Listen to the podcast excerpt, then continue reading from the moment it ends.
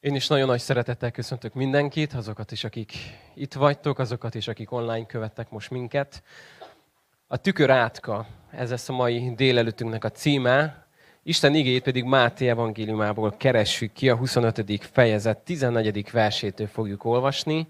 Jézusnak a példázatait tanulmányozzuk egy ideje, és most is egy olyan példázata jön Jézusnak, amit lehet, hogy már ezerszer hallottunk, vagy ismerünk jól, de mégis nagyon-nagyon mély üzenet van benne. Tehát Máté 25-höz lapozunk, a 14. versétől.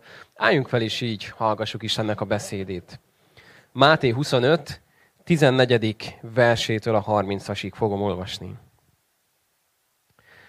Mert úgy van ez, mint amikor egy útra készülő ember előhívatta szolgáit, rájuk bízta vagyonát. Egyiknek öt talentumot adott, másiknak kettőt, harmadiknak pedig egyet, kinek-kinek képessége szerint majd útra kelt. Aki az öt talentumot kapta, vállalkozásba kezdett, és további öt talentummal gyarapodott. Hasonlóképpen, akinek kettő volt, az is másik kettőt szerzett hozzá. Aki pedig az egyet kapta, elment, elásta azt a földbe, elrejtette urának pénzét. Sok idő múlva pedig megjött a szolgák ura, és számadást tartott velük. Előjött az, aki az öt talentumot kapta, hozott még öt másik talentumot, és ezt mondta. Uram, öt talentumot adtál nekem. Íme, másik öt talentumot nyertem azokon. Az ő ura ezt mondta neki. Jól van, jó és hű szolgám. Hű voltál a kevesen, sokra bízlak ezután. Menj be a te uradnak örömébe. Előjött pedig az is, aki a két talentumot kapta, és azt mondta, Uram, két talentumot adtál nekem, íme, két másik talentumot nyertem azokon. Az ő ura azt mondta neki, jól van jó és hű szolgám. Hű voltál a kevesen, sokra bízlak ezután. Menj be a te uradnak örömébe. Előjött pedig az is, aki az egy talentumot kapta, és ezt mondta. Uram, tudtam, hogy te kemény ember vagy, aki ott is aratsz, ahol nem vetettél, ott is begyűjtöd a termést, ahol nem plántáltál. Félelmemben azért elmentem, elástam a te talentumodat a földbe, íme, megvan, ami a tied. Az ő ura pedig így válaszolt neki. Gonosz és res szolga. Tudtad, hogy ott is aratok, ahol nem vetettem? Ott is begyűjtöm a termést, ahol nem plántáltam?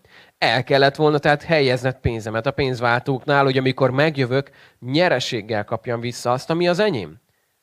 Vegyétek el azért tőle a talentumot, és adjátok annak, akinek tíz talentuma van. Mert mindenkinek, akinek van, adatik és gyarapodik. Akinek pedig nincs, még az is elvétetik, amilyen van. És a haszontalan szolgát vesétek a külső sötétségre, ott lesz majd sírás és fogcsikorgatás. Imádkozzunk. Istenem, hálát adunk a beszédedért. Köszönjük azt, Uram, hogy neked van szavad hozzánk. Köszönöm azt, hogy ma akarsz beszélni velünk. Köszönöm, hogy úgy állatunk, Uram, most itt előtted, hogy megüresítjük magunkat, rád akarunk figyelni. Akarjuk, hogy ne csak az elménkkel, hanem a szívünkkel beszélj a délelőtt. És szeretnénk, Uram, elhatározni, hogy amit megmutatsz nekünk, ezt meg akarjuk cselekedni a Te dicsőségedre. Kélek, jöjjön a drága lelkeddel, szellemeddel, és cselekedj most közöttünk. Amen. Foglaljunk helyet. Jézusnak ez a példázata, amit találtatok ugye a Máté 25-ben, egy nagyon sokat mondó példázat, és lehet az van benned, hogy de mégis mi köze van ennek a tükörhöz? Semmi nincs benne, aminek a tükörhöz lenne köze.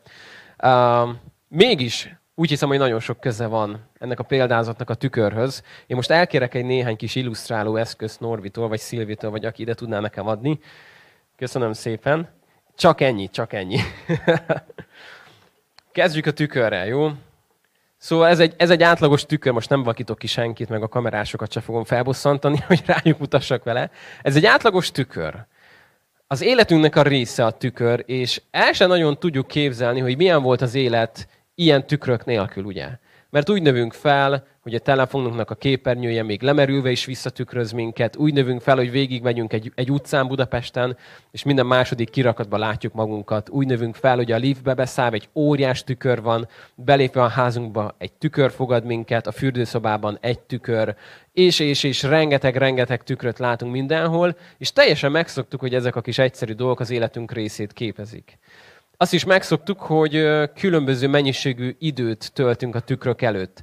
Vannak olyan emberek, akik szinte semmit, és azt mondhatnánk, hogy azért néha jó lenne a tükörbe néznének, és vannak olyan emberek, és itt semmilyen módon nem utalunk arra, hogy férfiak vagy nők, csak mondom, hogy vannak olyan emberek, akik meg néha, mint hogy a túl sok időt töltenének egy fürdőszobai tükör előtt, és nem értjük azt, hogy mit lehet még nézni ott, ugye?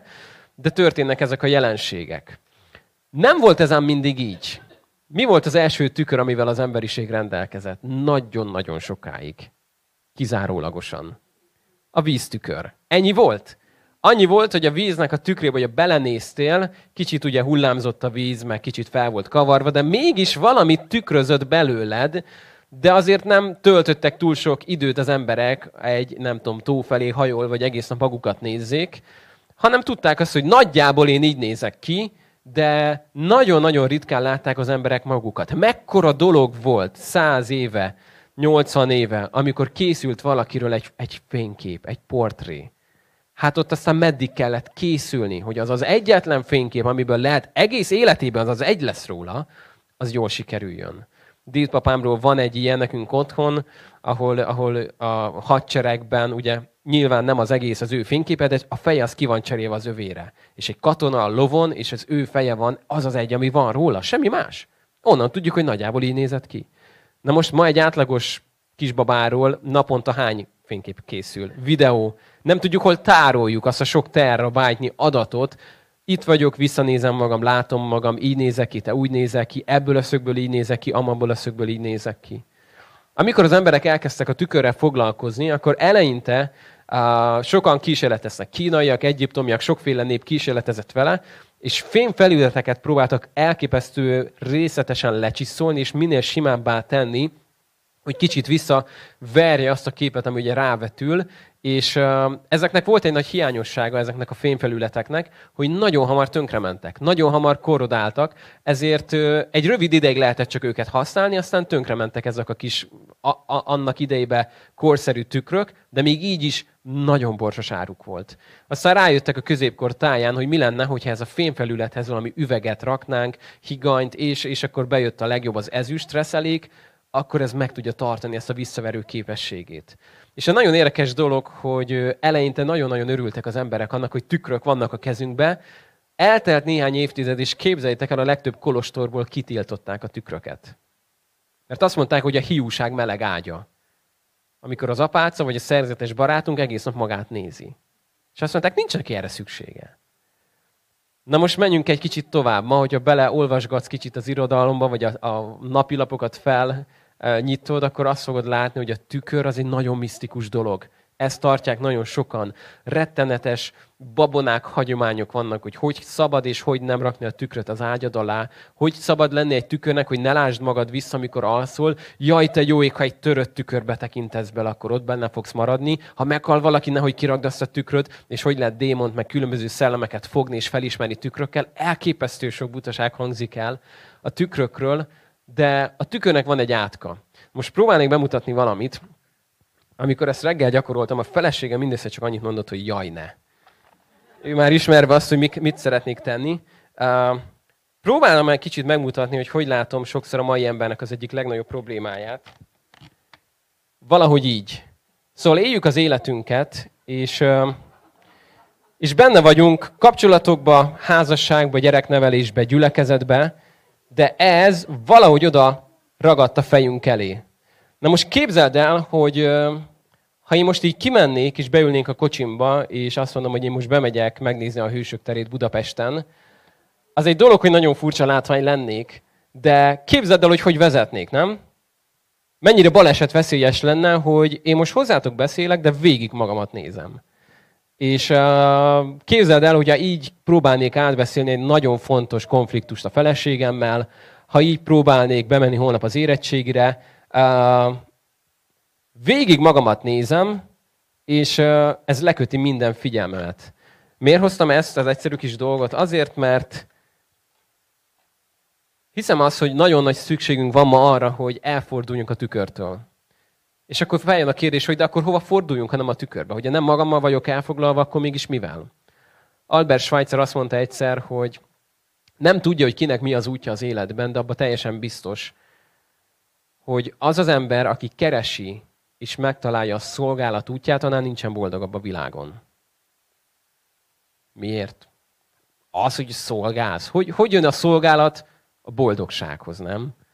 Hát a szolgálat az valami olyan dolog, amit jaj, kinkeservesen meg kell tenni, meg jaj, és akkor se, akkor se végre magammal foglalkoztatok, hanem most akkor vegyem le egy kicsit, és akkor nézem a sok embert rajtam kívül. Egy érdekes dolog, hogy egyetlen egy kivétellel a 7 milliárd ember a másokból áll. Nem belőlem. Mindenki más a többiekbe tartozik. És ez a tükör meg ide ragad elénk, és egész nap tudjuk ám bámulni. Egész nap. És nem tesz jót nekünk. Hogy egész nap azt nézem, hogy mi van velem, mi történik velem, én velem mi történik, én nekem mit mondanak, én hogyan élem ezt meg, én velem mi van. Időnként bele kell nézni a tükörbe. Ez egy nagyon fontos dolog, megnézzük majd, hogy hogyan. De képzeld el, hogy milyen lenne ma a közlekedés Magyarországon, hogyha minden tükröt, a két oldalsút, meg a belsőt is úgy állítana meg mindenki, hogy mit lásson benne? Magát. Képzeld el, próbálnál egy előzésbe belekezdeni, és bármelyik tükörben nézel, csak magadat látod. A tükröknek pont az a lényeg, hogy nem magadat láss benne ott. Pont az a lényeg, hogy olyat láss, amit nem tudnál látni vele. Képzeld el, hogy milyen lenne így a közlekedés. És akkor elképzelheted, hogy milyen a társadalom, ha mindenki úgy állítja be a tükrét, hogy magát látja benne. Egész nap magunkat látjuk benne. Jézus elmond egy példázatot. A példázatnak több nagyon fontos része is van. Az egyik nagyon fontos része megérteni az első mondatot, hogy mi a helyzet, hogy van a szolgáknak egy ura, és vannak a szolgák. Ezt nagyon fontos megérteni. Jézus leír nekünk itt egy, egy, egy nagyon fontos helyzetet. Hogy az életünk úgy néz ki, hogy van egy Isten, mindennek a királya, az ura, és vagyunk mi, akik őt szolgáljuk. Ez az egyik nagyon fontos része. De a másik nagyon fontos része ennek a példázatnak az, hogy ez az úr, ez a szolgáknak a vezetője, ez megbízza a szolgáit valamivel. Sőt, azt mondja, rájuk bízza teljes vagyonát. Próbálta Jézus így kifejezni azt, hogy milyen nagy dolog az, amit Isten rád is rám bízott. És elmegy, és azt olvassuk majd, hogy nagyon sok idő múlva jön majd csak vissza. Hát ez most így 2000 év táblatából, ezt most el tudjuk hinni, nem? Hogy ez a nagyon sok időt, ez komolyan gondolta Jézus a példázatban. És mi történik itt? Az történik, hogy úgy fogja őket értékelni és minősíteni, hogy a szolgálatban mit csináltak. Hogyan teljesítettek. Azt mondta Martin Luther King, hogy bármelyik ember képes nagyjá lenni, mert bármelyik ember képes szolgálni.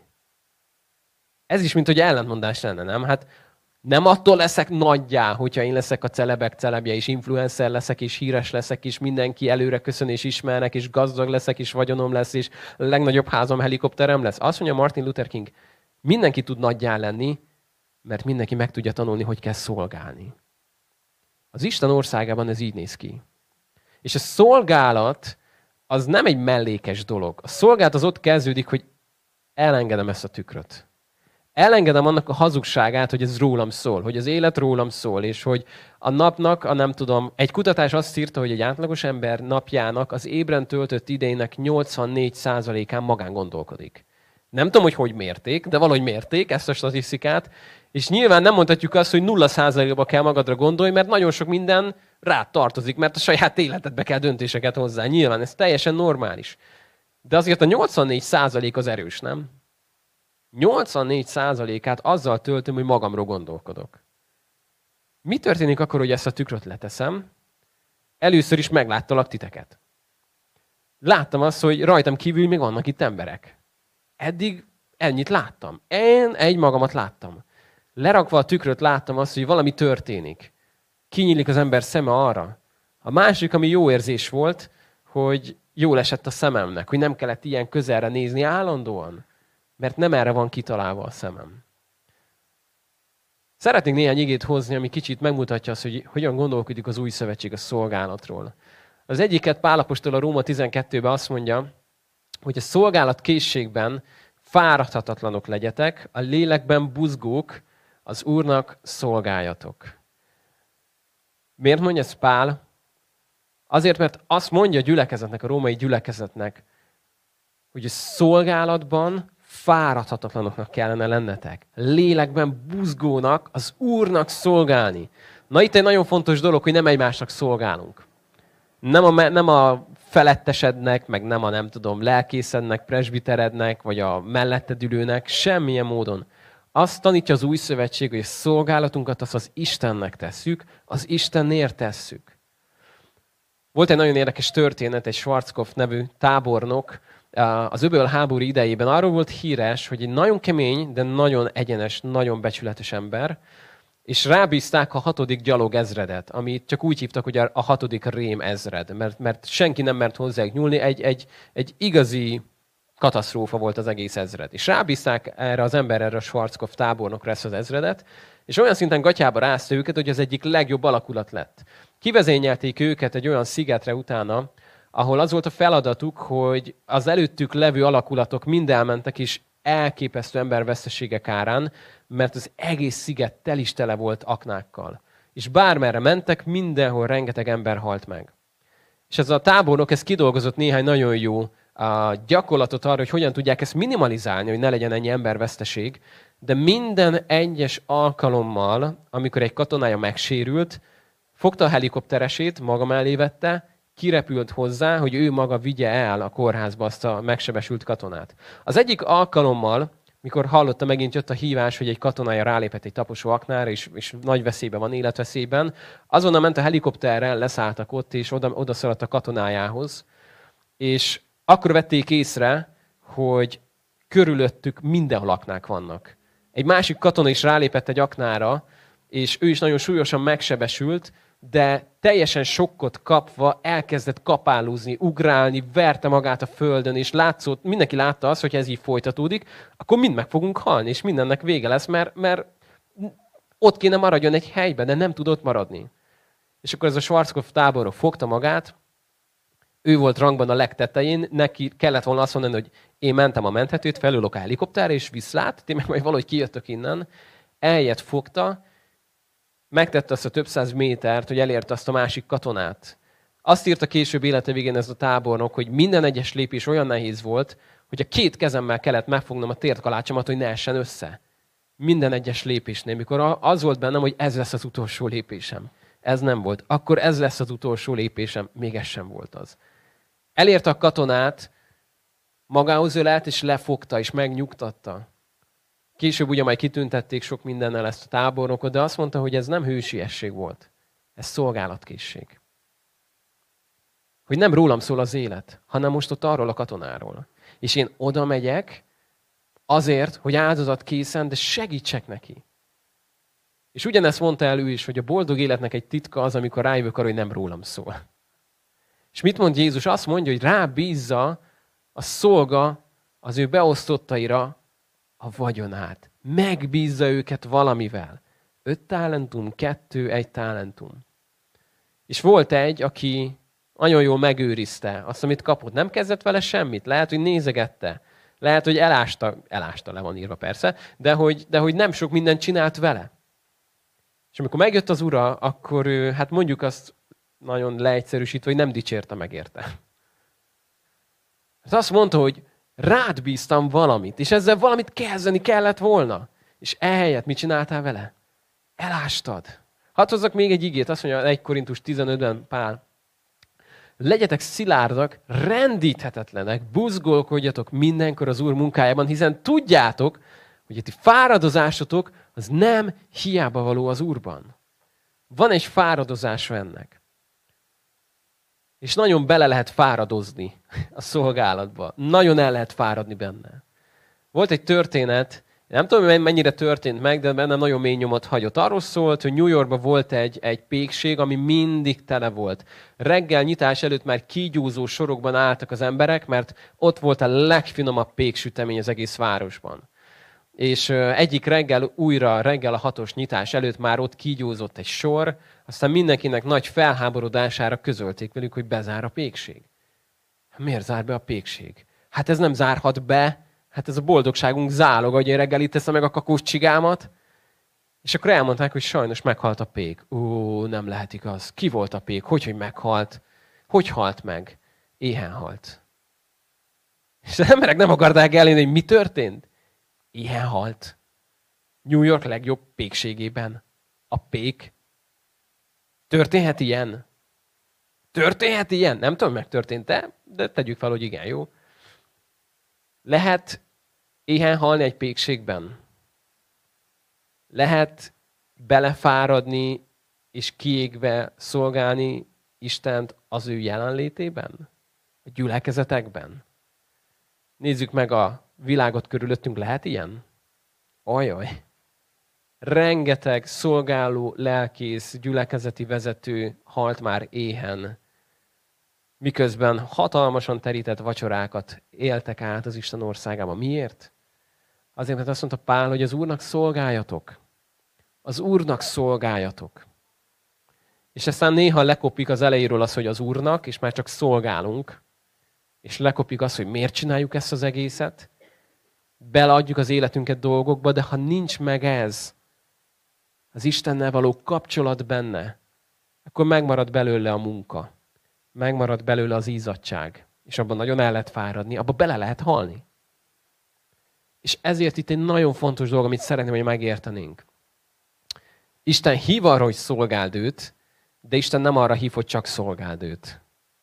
Óriási különbség van a kettő között. Isten arra hív, hogy az életednek értelme legyen, hogy nem magad körül forog, hanem amivel megajándékozott, mert megajándékozott dolgokkal, azokat felhasználd az ő dicsőségére. Legyél négy éves, vagy legyél 104 éves, van ilyen most az életedben. Tehetsz olyat, amit most meg tudsz tenni az Istennek a dicsőségére. Nem számít, hogy milyen körülmények között vagy, de az Isten nem csak arra hívott, hogy szolgáld őt. Ő nem egy projektmenedzser. A megtérés az nem az, hogy elfogadtál egy állásinterjút. A megtérés, az újjászületés az az, hogy kapcsolat helyre állt közted és az Isten között. És nem azért fogod őt szolgálni, mert ő egy ilyes, ilyen Isten, aki ilyen, nem tudom, ezt akarja rajtunk bedarálni, hogy most akkor szolgálni kell, szolgálni kell, mert szolgálni kell, hanem abból az örömből, hogy az Isten elfogadott, hogy megmented.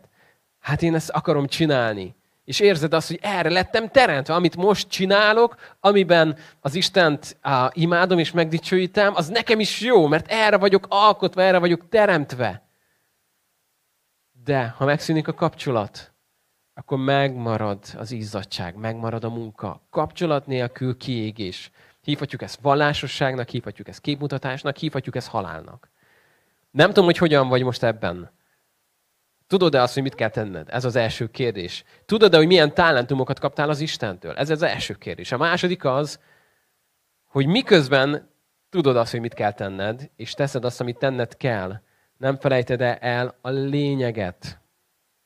Pálapostól a Korintus 13-ban ezt nagyon próbálja a helyére tenni. Amikor egy olyan gyülekezetnek ír a korintusi gyülekezetnek, akik éltek, haltak a lelki ajándékokért, és ez nagyon jó volt, ebbe dicséri őket, és sőt, még támogatja, bátorítja is őket, hogy, hogy buzgón kívánjátok ezeket a lelki ajándékokat, leginkább, hogy profétáljatok is, és nagyon komoly tanítást ad nekik a nyelveken szólásról, a különböző erőkről, gyógyításról, nagyon, nagyon sok mindent helyére tesz. Aztán azt mondja, hogy azért engedjétek meg, hogy valamit elmondjak nektek. Hogyha ez mind működik is közöttetek, de az az Istennek a agapé szeretete nincs ott bennetek, akkor mi ez az egész? Semmi az egész. Semmi az egész. Semmi haszna, vagyis mondhatjuk, hogy minden, ami van, az egy nagy semmi akkor. Mert azt mondja, hogy Isten erre tett fel mindent, erre az agapé szeretetére. És ezt keresi, ezt adja, és azt akar, hogy a szolgálatunknak a mozgató rugója az ez legyen. Hogy amikor mondjuk Isten megajándékoz téged, nem tudom, hozunk egy példát, a gyógyításnak az ajándékával, mekkora szükség van ma erre, nem? Mennyi beteg ember van, mennyi lelkébe, testébe embernek kellene ezt átélje. Nézzük meg két motivációt. Azt mondod, hogy én azért fogok érte imádkozni, mert én vagyok a gyógyító. Én vagyok az Úr gyógyítója, Isten nagy embere és csak suttogva beszélek, mert az olyan félelmetes, hogy nem tudom. Vagy, vagy csak így és úgy, és, és ha engem meghívnak valahova, akkor aztán azért így, úgy, amúgy. Vagy, amikor meglátsz egy elesett beteg embert ránézve, átjár Istennek a szeretete. Szíved megtelik szánalommal és szomorúsággal. És Jézus ránézett arra az asszonyra, és meggyógyítja szombaton, és tudod, mit mond? Ábrámnak a lánya, aki már 16 éve van az ördög fogságába, hogyan maradhatott volna még egy napot? Egy napot kellett volna hogy Jézus néhány órát, és nem kötnek bele. Őt viszont nem érdekelte, mert megszánta azt az asszonyt, és azt mondta, hogy ennek most kell meggyógyulnia. Nem azért csinálta Jézus, hogy lenyűgözzön bárkit, hanem azért, mert Isten szeretete, szorongatta őt. Megszámva, meg sajnálva tette ezt. Amikor ránézett a tömegre, és azt látta, hogy olyanok, mint egy pásztor nélküli nyáj, megszánta őket, megsajnálta őket, és nem, nem munkából, kötelességből, hanem azzal a szeretettel tanította őket. És amikor megértjük, hogy a szolgálatnak a lényege az ez, hogy innen fakad, Istennek a szeretete kell, hogy indítson minket. Hogy amit kaptál, mert kaptál, vagy ötöt, vagy kettőt, vagy egyet, de az biztos. Valamit van most ebben a szent pillanatban is, ami Istentől egy talentum az életedben. Ami egy ajándék. Kétféleképpen kapunk ajándékokat két születésünkkor. Az elsőnél, meg az újjászületésünknél. Vannak dolgok, amiket úgy kaptál, hogy megszülettél, felsírtál, és, és Isten már megajándékozott téged egy olyan karakterrel, egy olyan jellemmel, hogy, hogy, hogy azt már addig is megtérésed előtt is tudod használni, akár a tanításban, hogy bárkinek bármit el tudsz magyarázni, akár az, hogy olyan szíved van, hogy megesik az elesetteken, és, és egyből szolgálnál felük, de van az, amikor újjá születésedkor Isten lelke szelleme betölt, és megajándékoz téged olyan ajándékokkal, amiket nem kaphattál meg korábban. És elkezded ezeket használni. És mit mond Pálapostól Timóteusnak? Hogy gerjeszt fel ezeket az életedben. Mindig nagyon fontos, mikor a Bibliában van egy parancs, hogy valamit csinálnunk kell, az azért van ott, mert lehet nem csinálni. Ha azt mondja, hogy gerjeszt fel, akkor miért kellett ezt mondania? Mert Timóteusnál az történt, hogy nem gerjesztette fel. Helyes a válasz. Nem gerjesztette fel. Hagyta őket ott hátul a hátsó ülésen. Nem dobta ki őket. Ez elgában nem volt kidobni. Csak nem használta. És azt mondja Pál, Timóteus, gerjeszt fel azokat az ajándékokat, amiket kaptál az Istentől. Gerjeszt fel. Használd, porold le. Fogj egy pókhálózót, szedd le róla az összes pókot, és kezd el használni. Mert azért adtam, hogy használd. És hidd el, hogy amikor használni fogod, neked is jó lesz, meg annak is jó lesz, aki felé használod.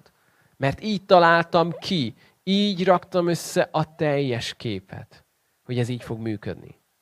És szeretnélem ma erre bátorítani, hogy éld ezt meg, hogy Istenem, amiben most vagyok, abban a körülményben, ahol éppen vagyok, és ezer körülményben vagyunk, lehet, hogy éppen kisbabákat nevelsz, lehet, hogy éppen egy vállalatot vezetsz, lehet, hogy éppen négy munkahelyen dolgozol, ezer dolog van az életünkben, de most is van valami, ahol az Isten téged használni akar.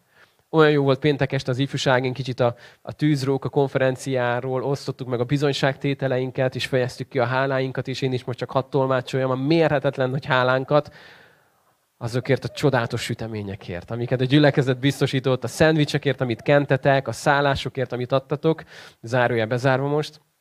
És annyira jó volt, hogy egymás után adták a fiatalok a mikrofont, és mindenki elmondta, hogy neki mi volt a bizonyság, és Isten őt hol használta, és ő volt a kirakónak az egyik darabja, a következő meg a másik darabja, ő valamit elindított, amit a következő meg befejezett, és, és csodálatos volt látni azt, hogyan összeáll a kép hogy mindenki azt a kicsit rakta bele, amit bele tudtunk rakni, és Isten meg ami nagyot összegyúrt belőle.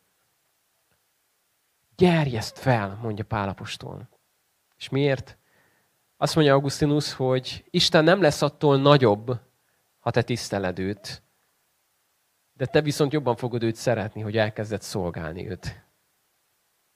Nem Istenben lesz a változás. Isten nélkülem is tökéletesen megvolt és nem volt szükségszerű neki, hogy én létezzek. Mert ő Isten, nem volt hiánya semmiben. Mégis úgy döntött, hogy téged és engem megalkot. Ezért, amikor én elkezdem őt szolgálni, akkor a legnagyobb változás először bennem történik. Hiszem azt, hogy mosoly csalok a mennyi atyám arcára, és gyönyörködik abban, amit teszünk. De legnagyobb mértékben nekem van arra szükségem, hogy ezt tegyem. Nekem van a legnagyobb szükségem arra, hogy ezt a tükröt lerakjam és felfedezem azt, hogy mennyivel jobban látok így, mennyi mindenki mást észrevettem, aki azt se tudtam, hogy létezik. Most meg itt vagyunk. Annyira bennem van az az emlék egyszer, amikor talán csak Barnuska volt meg, első gyerekünk is, mentünk az osomba, és én már nagyon kivoltam, nagyon zárás előtt voltunk, neki már aludni kéne, és még fürödni se fürdött, és elcsúszott az egész nap, és jaj, óriási sor van, mert talán pont valami ünnep előtt voltunk, és az egész világ megbojdult, hogy világ mert nem lesz bolt holnap, és emlékszek, eljutottunk végül a kasszához, és, és ott volt egy, egy, egy fiatalabb lány, aki szerintem akkor kezdhetett, és nem jó napot választott, mert ahogy végigálltuk a kasszát, már egy páran kiabáltak szerencsétlennel, ő kicsit lajhár tempóba dolgozott, és láttuk azt, hogy kicsit így törölgeti a könnyét, meg úgy láttuk azt, hogy lehet az az utolsó napja munkahelyén. És én meg csak úgy, én, én meg magam körül forogtam, hogy jaj, menjünk már, haladjunk már, nem igaz. Jaj, miért pont ezt a sort fogtuk ki, hogy lehet ilyen lassú ez a lány, én gyorsabban tudnám csinálni. És a kisfiam ott ül a kocsiban, a bevásárló kocsiban, és ránéz, és annyit mond, hogy nincsen semmi gond. Nyugodj meg. És én nézek, hogy álljon már meg a menet. Ja, hogy itt van ez a lány, aki ott sír a kasszánál. Ja, levettem a tükröt, hogy ez most mi van, ha nem rólam szól. És láttam, hogy az a lány ránk nézett, és így tőle a szemét, és így láttam, hogy valami megváltozott benne. Hazafele nekem kellett egy kicsit dolgoznom magamban, hogy miért van az, hogy a három éves fiam észrevette ezt, nem? Én meg csak magam körül forogtam, én meg ránézett, és azt mondta, hogy nincsen semmi baj, nyugodj meg, minden rendben van. És valamilyen elindul benne, mikor lerakjuk ezt a tükröt, és rájövünk abba, hogy mekkora hiú alakokká tesz minket, amikor magunk körül forgunk, és az Isten mennyire elhív minket arra, hogy nézd, ahogyan én az életemet adtam értetek. Erre hívlak titeket. Hadd fejezzem be azzal közeledve az úracsorához. Jézus egy, egy, egy olyan dolgot csinált a lábmosással, amit mi nem tudunk soha megérteni. Azért, mert már hallottad. Mivel hallottad, hogy Jézus megmosta a tanítványok lábát, ez így nem, nem tudja felrobbantani az agyunkat. De egy zsidó fülnek, egy zsidó szemnek az, amit Jézus csinált, az, az elképesztő módon akasztotta ki az eszét. Nem, pró- gondolkodtam otthon, hogy bár tudnék valami jó példát mondani, de, de most, hogy azt mondanám, hogy nem tudom, este ekkora halom mosatlan van nálad, és ott alszik nálad, nem tudom, a világunk leghíresebb embere, és te minden próbálsz megtenni, hogy ő tökéletesen érezze magát, és este kis papucsba lejön, és elmosogat, ez meg se közelíti. Vagy, vagy kimegy este, és lámpánál, nem tudom, hengerfejt cserél a kocsitban, ez se közelíti meg. Nem tudunk olyan példát mondani, ami annyira megalázó volt egy magas rabbinak, mesternek, mint amit Jézus csinált akkor, amikor megmosta a tanítványok lábát. Nem tudjuk elképzelni. És utána, amikor azt mondja nekik, hogy látjátok, hogy mit tettem, ti is ezt tegyétek egymással. Mert példát adtam nektek. És azt mondja Pálapostól, hogy az az egy, az az egy Jézus azért halt meg mindenkiért, hogy akik ezután élnek, azok ne önmaguknak éljenek, hanem annak, aki értük meghalt és feltámadt. Hogy az életem nem rólam szól, az életem az Istenről szól. És amikor ezt megértem, akkor kezdek el élni igazán. Akkor áll helyre a saját életem is, akkor áll helyre a házasságot, a gyereknevelésed, a munkában, akkor lesz a legjobb, minden, amikor ezt megérted. Hadd fejezem be egy kínai közmondással. Azt mondja egyszer egy közmondás, hogy ha szeretnél boldog lenni egy órára, akkor szunyókálj egyet. Ha szeretnél boldog lenni egy napra, akkor menjél le horgászni. Ha szeretnél boldog lenni egy hónapra, akkor házasodj meg. Ha szeretnél boldog lenni egy életben, akkor tanulj meg szolgálni. Miért? Azért, mert Jézus azt mondja, hogy így néz ki az ő országa. Hogy aki magát felemeli, az megaláztatik. Aki megalázza magát, az felemeltetik. Úgy néz ki az ő országa, hogy ő nem azért jött, hogy neki szolgáljanak, hanem ő azért jött, hogy ő szolgáljon és életét adja sokakért váltságul. És hogy a Jézus most járt volna itt, akkor el kellett gondolkozzak azon, hogy Jézus félretolta volna a bevásárlókocsit, azt mondta volna hátra nézve, hogy bocsánat, ez a kassa bezárt, odaült volna az a lány mellé, és elkezdett volna beszélgetni. Őt nem érdekelte volna az, hogy mikorra érek haza. Nem érdekelte volna az, hogy mennyi idő ment el az osomba fölöslegesen. Ő azt mondta volna, hogy ezért a lányért vagyok most itt. Miatta vagyok itt. Ahogyan elment Gadarára egyetlen megszállott ember miatt. Isten használni akar téged, hogy olyan emberekkel beszéljen, akik soha az életben nem jönnének el ebbe a gyülekezetbe. Olyan emberekkel fogsz találkozni holnap is, akik soha nem hallgatnának meg egyetlen igehirdetés sem. vele találkozni fognak. És te leszel az a Biblia, amit olvasni fognak. Ezt értsd nagyon jól. Amíg nem fognak Bibliát a kezükbe, téged fognak olvasni. A te életedet fogják nézni. És azt mondja Jézus, hogy én bíztam rád valamit. Talentumokat. A vagyonomat.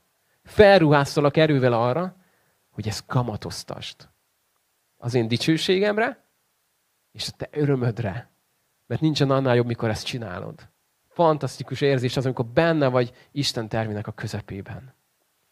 Szeretném, ha most megállnánk és elcsendesednénk, és megköszönnénk azt, hogy Isten egy olyan mintát mutatott nekünk, ami a szolgálatnak a mintája.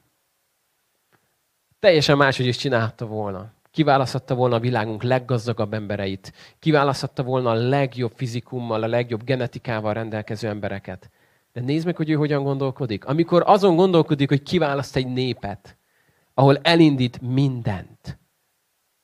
Én mit csináltam volna?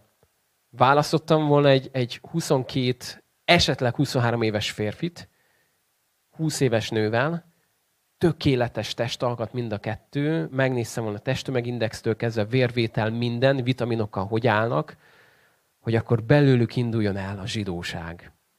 Mit csinál az Isten? Fog egy 90 éves embert, és a feleségét, akinek nem lett gyermeke. És azt mondja, na itt kezdjünk el valamit. Miért? Mert ő így dolgozik. És így dolgozik benned is, és bennem is. És erre hívlak, hogy most engedd meg neki, mondd azt, hogy Uram, itt vagyok, és akarom azt, hogy használd az életemet. Akarom. Hidd el, hogy Isten meg fogja mutatni, hogy hogyan. Észre fogod venni a síró lányokat körülötted, ezt megígérem. Látni fogod azt, hogy kihez kell oda menjek. Látni fogod azt, hogy hol van az, hogy most meg kell álljak, ki kell szálljak a kocsiból, és most félreteszem, a kassa bezár, mert most valami fontosabb történik itt. És lehet, hogy tovább fogsz menni a vonattal két megállót, mint akartál volna, mert érzed azt, hogy most nem a vonat miatt vagyok itt, hanem amiatt, aki mellettem ül. Azért, amit Isten akar most rajtam keresztül csinálni. Mert te vagy a keze, te vagy a lába, te vagy a szája ezen a világon. Úgyhogy, ha feltennéd Istennek a kérdést, hogy miért nem csinálsz már valamit a világon, hadd mondjam el, hogy téged akar használni erre. Mert így döntött. Téged viszont akar használni erre. Gyertek, imádkozzunk. Isten, én magasztalak téged azért, mert, mert egy ilyen Isten vagy, annyival könnyebben dolgozhatnál angyalokkal nélkülünk. Annyival egyszerűbb lenne a világod, Istenem, hogy mi nem rontanánk el, és nem kellene annyit bajlódjál velünk. De valamiért úgy döntöttél, hogy bennünk akarod megdicsőíteni magadat. Nem tudjuk, hogy miért, Uram, de elfogadjuk, hogy így döntöttél. És ha bár még mindig azt gondoljuk, hogy sokkal jobb lenne nélkülünk, a te királyságod. Köszönjük azt, hogy belevettél minket. Köszönjük azt, Atyám, hogy az alkalmatlanokat elhívod, és alkalmasá teszed. Köszönöm, hogy a világ szemében bolondokat kiválasztod arra, hogy megdicsőíts magad. És nem köszönöm azt, hogy engem és azokat, akik itt vagyunk ebben a gyülekezetben, te kiválasztottál már a világ teremtése előtt arra, hogy szentek is feltetetlenek legyünk. Előkészítetted azokat a jó cselekedeteket, amiket, amikben járnunk kell. És köszönöm, Atyám, hogy te készen állsz arra, hogy megváltoztass ezt az országot rajtunk keresztül. Nem a, nem a mi erőnkkel, de rajtunk keresztül. Istenem, azt kérem, hogy használd a mi lábunkat, használd a mi kezünket, használd a mi szánkat, használd a mi szemünket arra, hogy ebben a világban jelen legyél rajtunk keresztül. És köszönöm, Atyám, hogy bennünk pedig jelen vagy a Te Szent Szellemeden keresztül. Köszönöm, hogy mindent megadtál ahhoz, hogy a szolgálat az ne egy izzadságos dolog legyen, hanem annak a kapcsolatnak a megélése, hogy Te mennyire szeretsz minket. Hogy ne a muszájból tegyük, hanem azért, mert ott vagy bennünk, és Te vagy az, aki dolgozol bennünk. Arra kérlek is, hogy használd ezt a gyülekezetet. Használj, Uram, minket, mikor hazamegyünk, használj az m 0 bárhol megyünk, Uram, Használd a mi életünket arra, hogy megdicsőj, hogy emberek megismerjenek téged. Köszönöm Istenem azt, hogy, hogy te így dolgozol. Köszönöm, hogy nem, nem nyomod el azt a pislákoló mécsest. És köszönöm, hogy annak a repett nátszának még adsz egy esélyt is, megerősíted. És Uram, így vagyunk itt előtted, nem tudunk mit adni neked. Semmivel nem tudnánk lenyűgözni, csak odaadjuk az életünket, Uram, hogy használj minket a dicsőségedre. Köszönöm azt, Istenem, hogy, nagy a te neved a népek között is. Köszönöm, Atyám, hogy te annyira hatalmas vagy, hogy még így is tudsz rajtunk keresztül dolgozni. Ezt kérem Istenem, hogy dicsőj meg az életünkben. Szeretnénk, Uram, neked visszaadni ötszörösen, tízszeresen, százszorosan azt, amit ránk bíztál. Legyen ez, Uram, a te dicsőségedre. Amen.